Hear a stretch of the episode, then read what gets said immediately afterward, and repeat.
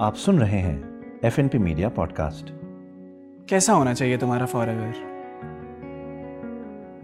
जो पूछे तुमसे गुजरे दिन के बारे में, जो जानना चाहे तुम्हारे हाले दिल के बारे में, तुम खामोश क्यों हो उसे वजह पता हो। तुम्हें राज बांटने में जिससे कोई झिझक ना हो। जो बिज़ी रहते हुए भी तुम्हें कभी एक टेक्स्ट कर दे, उसका वक्त उससे मांगने की कभी ज़रूरत ना पड़े। जो वाकिफ कराए तुम्हें तुम्हारी खूबसूरती से, जिससे खुद भी अब तक अनजान हो तुम। जो हार देखकर तुम्हारी भागे नहीं, बल्कि हिम्मत दे।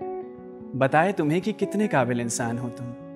जो बस कमी भरने के लिए तुमसे बात ना करे, जो भीड़ में रहते हुए भी तुम्हें नज़रअंदाज ना करे, जो तन्हाई में ही सिर्फ़ तुम्हें याद ना करे, जो प्यार करे तुम्हें इस्तेमाल ना करे, जिसके साथ हंसने के लिए बहाने का सहारा ना चाहिए हो, जो डूबना चाहे तुम्हारी गहराई में उसे किनारा ना चाहिए हो, जो हर दिन बस तुम्हें चुने और चुनता रहे सदा के लिए एक हिस्सा दिल में तुम्हारा हो और थोड़ी जगह खुदा के लिए। तुम्हारी ज़िंदगी के बारे में वो और जानना चाहे।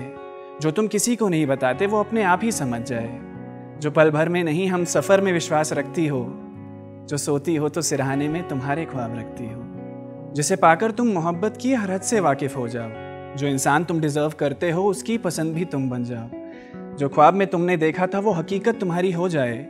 सोचो कितना हसीन होगा ऐसा परफेक्ट मैच अगर मिल पाए। जिसे तुम प्यार करते हो, वो भी तुमसे प्यार करे। मोहब्बत के लिए दर बदर, दौड़ना भागना ना पड़े। जिसे ढूंढ रहे हो तुम, वो सामने ही है तुम्हारे।